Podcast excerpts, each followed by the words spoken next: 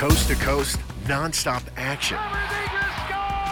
This is the premier source for National Hockey League news, scores, highlights, and the Anaheim Ducks. It's time to light the lamp with Alexis Downey.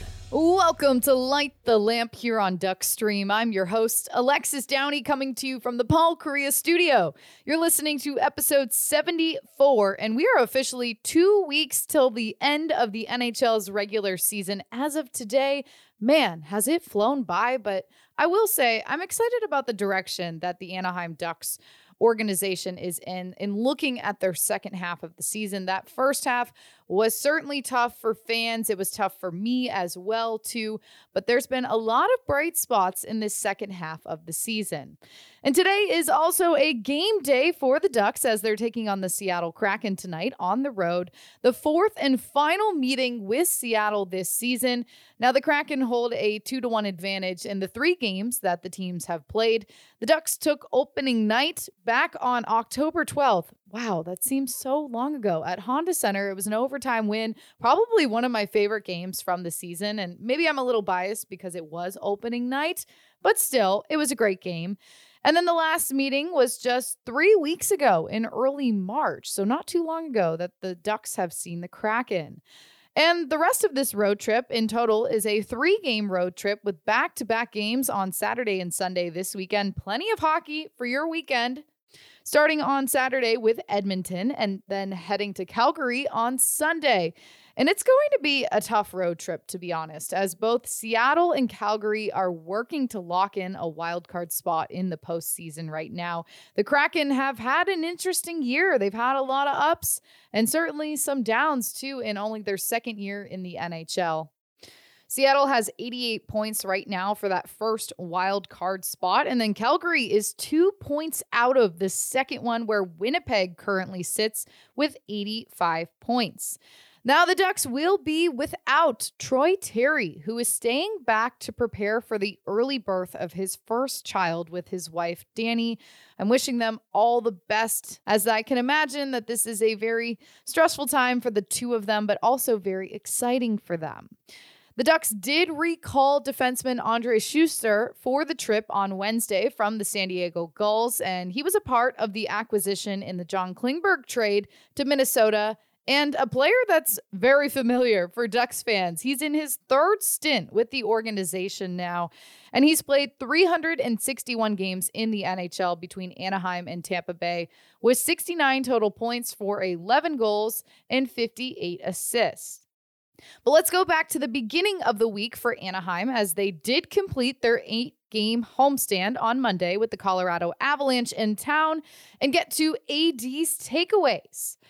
As we expected, Colorado was going to be a tough opponent, and that was something that head coach Dallas Eakins did not shy away from, and they certainly were. The team lost five to one, and Colorado just poured it on using their speed in this game. It's crazy to think when you watch them that they are still without some of their big guys. Gabriel Landeskog, Josh Manson, some of the guys that are injured and are not in the lineup yet. They're going to probably get them back and continue to get healthy as they get into the postseason and into the playoffs, but man, they look pretty good without them as well right now, too. Now, Jacob Silverberg had a nice backhanded pass to Derek Grant, who crashed the net and scored the first goal of the game. Sylvie told us that Grant was calling for it. Otherwise, he had thought about shooting the puck instead, but then he heard Grant and he passed it to him, and certainly worked out well for the two of them. And that would be the only goal that the Ducks scored in this game. A couple of things that I did notice from Colorado in particular during that game on Monday, they're very good at creating traffic in front of the net and playing physical, and it really made it hard on John Gibson in the net. When the Avs were able to find their shooting lanes, it just seemed that their dominance there was very hard for the Ducks defensemen to work with. And obviously, I talked about it already. Their speed in the game is just so impressive. The Avs also really swarmed the Ducks' D zone, which they seem to kind of play patient with the Avs. And for a team that plays so fast, I understand the patience, but they almost gave Colorado too much space, and that resulted in a lot of opportunities for the Avs. Another part of this game, Trevor Zegras did leave it after the second period with a lower body injury. We are hoping he is all right. And another thing that the Ducks did on a positive end was they only let one goal up on Colorado's man advantage, which was great because the Avs have a phenomenal power play. And one last thing I'd like to note, the line of Max Comtois, Jacob Silverberg, and Derek Grant got some really nice minutes on the ice as they were tasked with taking on the Avs top line for the first half of the game. And I thought they did a great job. I mean, it's not easy to play against some of those guys, and they handled the responsibility very well. But now let's step back and look at the N H L as a whole and go coast to coast with goal calls beginning on Tuesday night with the L A Kings and Calgary Flames game. It was an important two to one win for Calgary, who is just two points of back of Winnipeg in the playoff wildcard race in the West, as I mentioned just a short bit ago. And the win also ended L A's twelve-game point streak when the Flames won it at the Saddle Dome. Walker Dewar netted the game winner in the first period, as there were no goals that were scored in the second or third periods of play. The twenty-five-year-old has points in his last five of six games played. Derek Wills of Sportsnet nine sixty The Fan has the goal call. Rundstrom gets bowled over by Lucic. Here comes Lewis the other way. Lewis steps in and shoots, then misses. Now Dewar scores!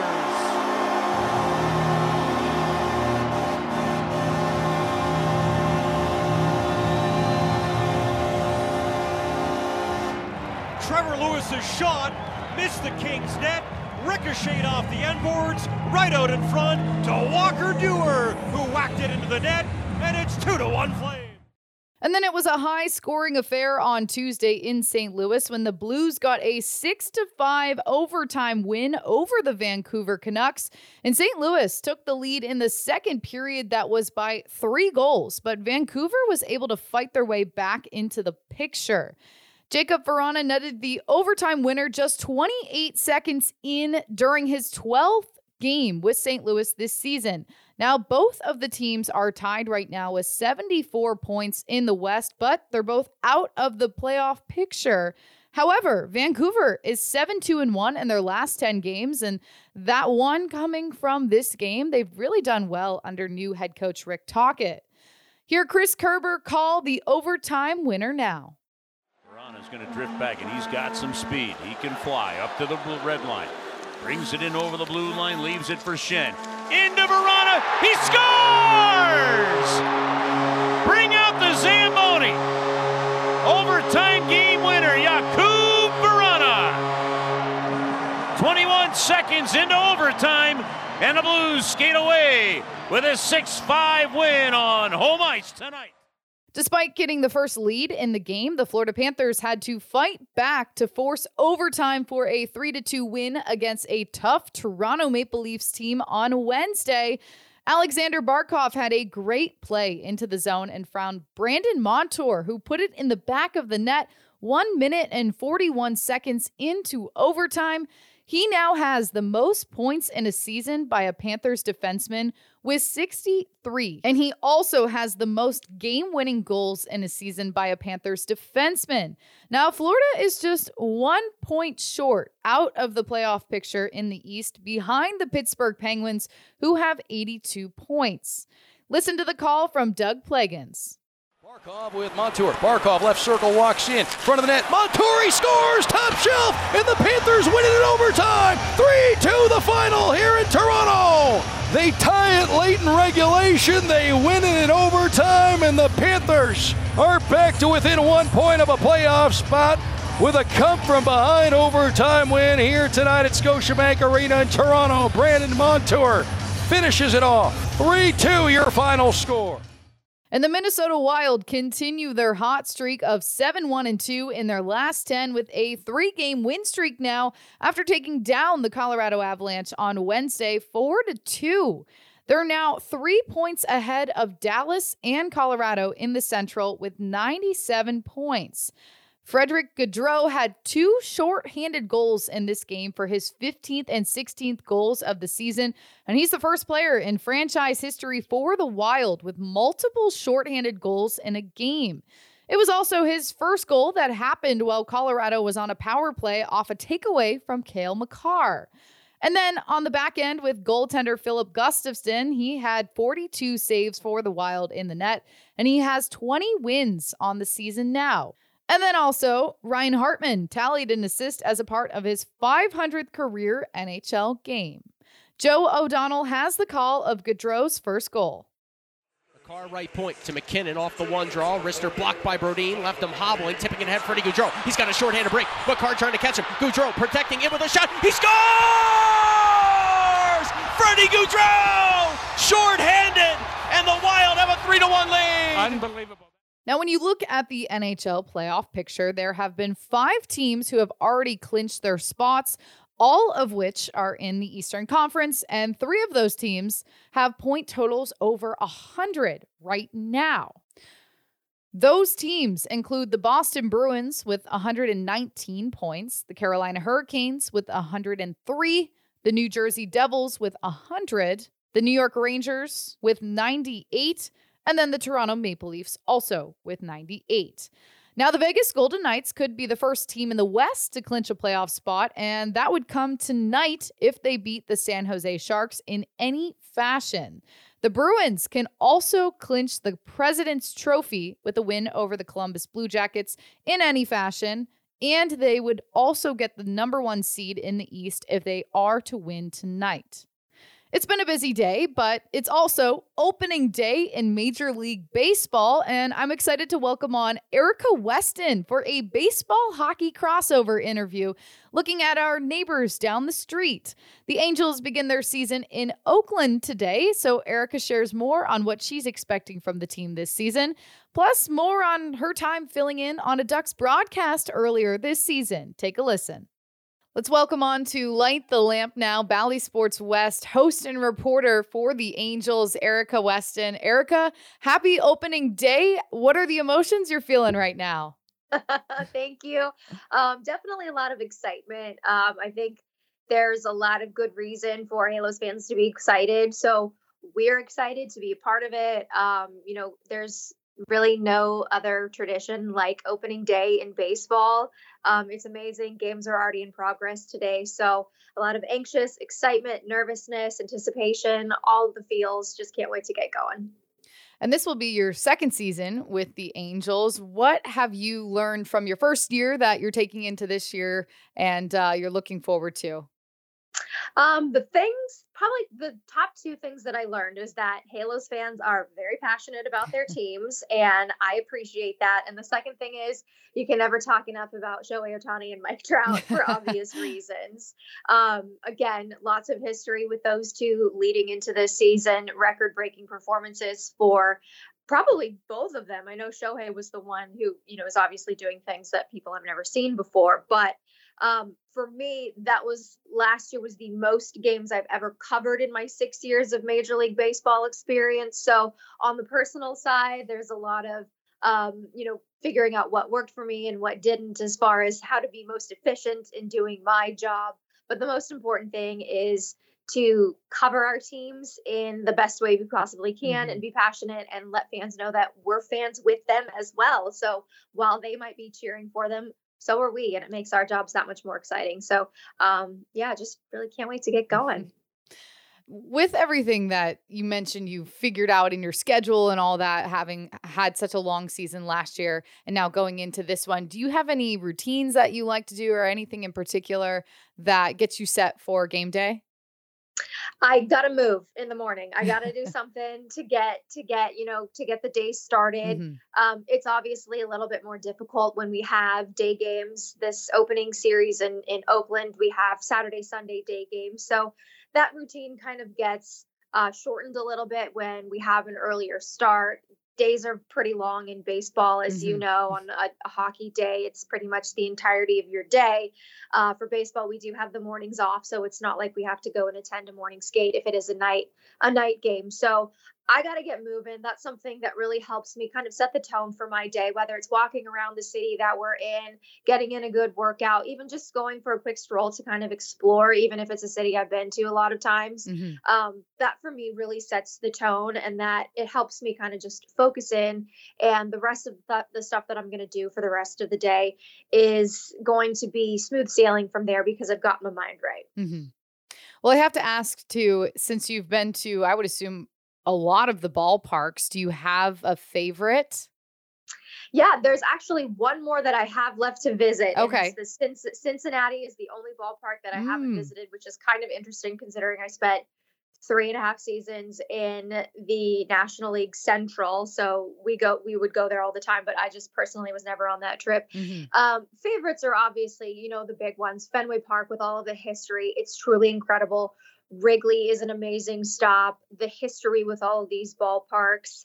Um, and I got to say, you know, there were some that surprised me this year too, this past season, because there were American League parks that I never visited. And mm-hmm. we visited uh, the ones in, this, in the division quite frequently. I will say that the Astros in Houston do have a pretty good setting. Their fans are obviously very loud. I'm a big fan of retractable roofs. So um, it was a great setting, but you know, the go-tos are always places like Fenway and Wrigley, mm-hmm. because the the history there is just so incredible, and you can feel it. You can feel the the history of the game within those walls. And while they are definitely on the smaller side as far as the facilities, unlike you know the modern day ballparks like the one in in uh, Arlington with the Rangers, so it's a li- it's a little smaller, but it's just so cool, and you feel um, like you're really part of something because there's so many people that have done so many historic things, walk the same halls that you're now in. So I'm a big fan of the history when it comes to the ballparks. When you look at this Angels team this year, obviously talking about Shohei Ohtani, he's starting on the mound today and coming mm-hmm. off a World Baseball Classic championship, M V P, and all of that. I mean, how much excitement is there continued into this season now around him and the expectations for him with the year? I think I think it goes for Shohei, but I think it goes for a lot of the guys as well. The experience mm-hmm. that they had with Mike Trout playing for Team U S A, with Patrick Sandoval pitching incredibly well for Team Mexico. And for Shohei, he got that taste of winning a championship. Granted, it was for his home country's team and not with the team he plays for in Major League Baseball. But I think the the main takeaway for those guys that did play in the W B C is the fact that they were able to play on a big stage and they did it well. Mm-hmm. When we talked to Mike Trout the other day during the Freeway Series, he was talking about how he texted manager Phil Nevin almost immediately following the final saying, I needed that. I needed that moment. I needed to be in the in the moment on that stage to experience the emotions. And I feel like that really lit a fire with the rest of the guys on the Angels team this year because they saw the intensity at which they were playing with and they craved to be a part of that. Shohei Ohtani is an animal when it comes to being competitive on a grand stage. That's very mm-hmm. obvious. He thrived in that moment. So for them, a lot of them, it was getting the taste of the championship for Shohei. It was pitching on a big stage for Sandy, in which he successfully checked that box. Trouty wanted to experience those emotions. So it kind of exacerbated the expectations that the Angels have moving forward this season, and that they are big and that they confidently can go into it knowing, hey, if we're playing at the end of October, we know we can be successful. Now, there were a couple changes and additions in the offseason. How are you expecting to see the group gel together?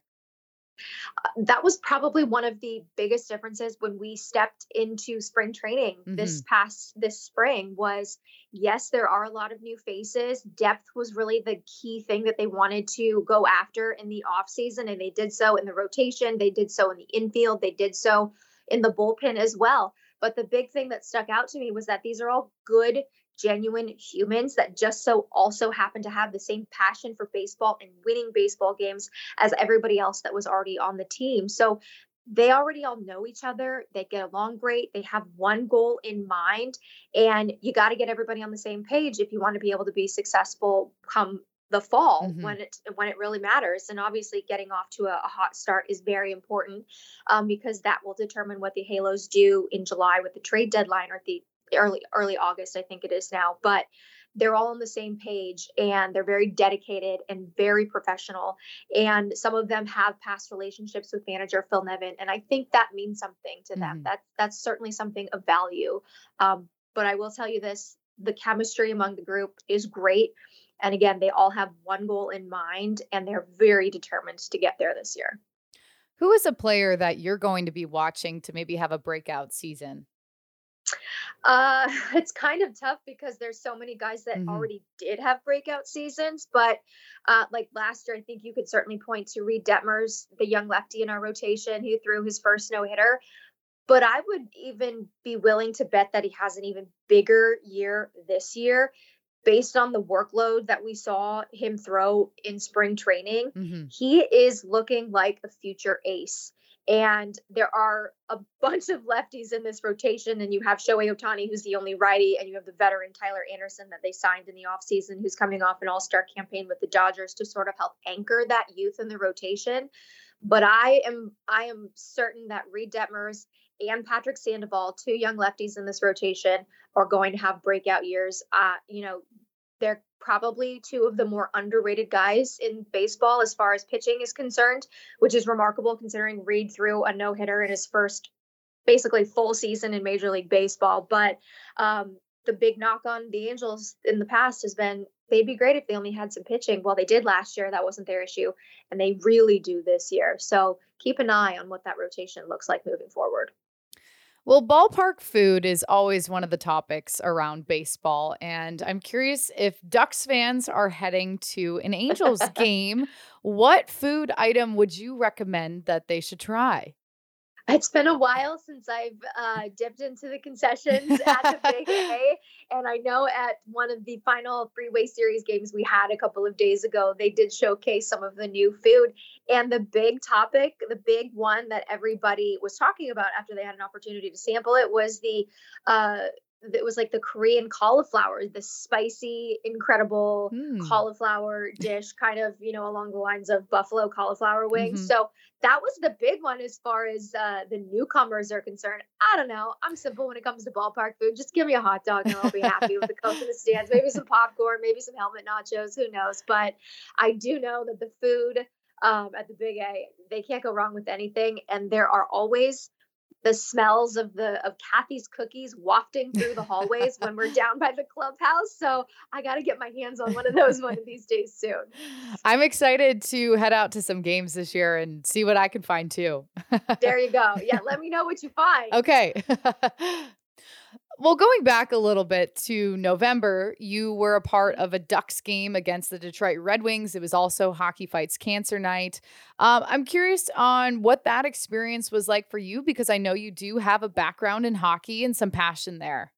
Yeah, you know, hockey will always have a special place in my heart. And I was so excited to be part of that broadcast and really honored to be part of the one on Hockey Fights Cancer Night. That is a very special mm-hmm. night for every team in the league, the night that they get to have their Hockey Fights Cancer Night. So it was a really interesting dynamic for me because, as you mentioned, we had the Red Wings in town that night. And I covered the Blues for three seasons. I was with them during their Stanley Cup run. And there's a handful of Blues on the Red Wings this year. So it was really interesting seeing some familiar faces on the other side of the bench. Um, but again, it was such an honor to cover the hockey uh, hockey for the seasons that I did. So I couldn't wait to jump back in and get there with the Ducks. And it was a great night. I'll forget that. An O T winner. Um, it was so exciting. And I know that there's You know, things have been tough this year. I understand that, but you got to go through these things to get to the other side. You can't underestimate the talent that there is on this roster and how they're going to be, you know, in a much better place moving forward, considering you have the young talent with the Ducks. But um, yeah, I, it was just so much fun. I wish I could have gone to a few more games, rather it be as a fan or in a working capacity, because there truly is nothing like experiencing a hockey game in person. Mm-hmm. And it's weird for me saying that because I'm in a visual medium, right? My my profession is is on T V, but uh watching it in person, the intensity, the speed. I know Mark Gubiza was down there a few days ago. He said the same thing. It's just so much fun. And um, yeah, I'll never forget that. And, you know, who knows, maybe there's more Ducks broadcasts in the future for me, but it was a really special night to be a part of for sure. And one of the things, too, is when you were in Saint Louis, I mean, you saw some up and downs that the Blues went through as well, mm-hmm. too. So you are familiar to that kind of organizational structure and what goes on in the season, as the Ducks have kind of had some of those struggles this year. Yeah, absolutely. And, you know, it's not always going to be that way. And mm-hmm. every team goes through its growing pains. But I think Ducks fans have to be really proud of the fact that they have a couple of really talented guys to anchor the future of this team moving forward. And I love how passionate they are. But remember, when the Blues won the Stanley Cup, and I don't want to make this about the Blues, this is all about the Ducks, but just speaking from the experience of being around a team that was struggling, there were high expectations going into that season. They were dead last come January and then end up winning the Stanley Cup. It's a Hollywood script, right? That doesn't happen. That will never happen again. But I think Ducks fans should take solace in the fact that when things feel like they're completely, you know, we don't know how how, how close are we ever going to be to winning another Stanley Cup.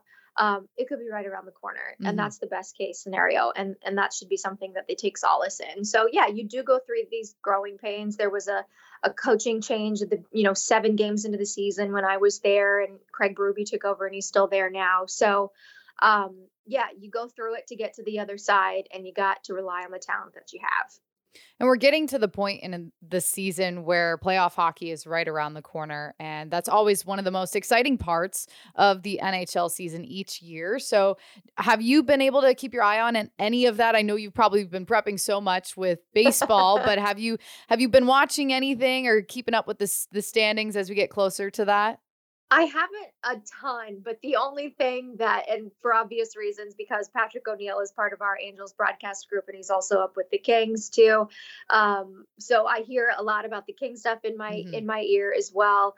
I know things are going to look really interesting. There were a lot of different moves uh, when everybody, you know, was traded at the deadline. So things are going to look really interesting come playoff time.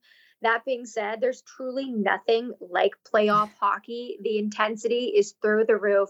You have to like, you can't even take your eye off the game for one second or you're going to miss something. It's so intense. Right. I just, I love it so much. And um, obviously one of the big storylines that you guys are probably all familiar with was Quickie going over to Vegas and, and how that has played out. So who knows what some of these playoff matchups might look like with some guys going against their former club. So um, I can't wait. I know everybody will be tuning in on our flights as we, you know, embark on this baseball season and seeing how things unfold with the, uh, with hockey playoffs. But again, nothing like it. It's so intense. I love it. Erica Weston, thank you so much for joining us on Duck Stream, and happy opening day. Good luck this season. Enjoy it. Thank you so much. Thanks for having me. And it's time for my final quack for this episode, where I share my last thoughts before the end of the show. Ducks versus Kraken tonight. Do not miss it. Listen right here on Duck Stream at six thirty p.m. for the pregame show with Steve Carroll, Dan Wood, and Josh Brewster. Thank you for listening to Light the Lamp. I'm Alexis Downey. Come back again next time for more hockey talk on Duck Stream. This is an Anaheim Ducks original production on Duck Stream.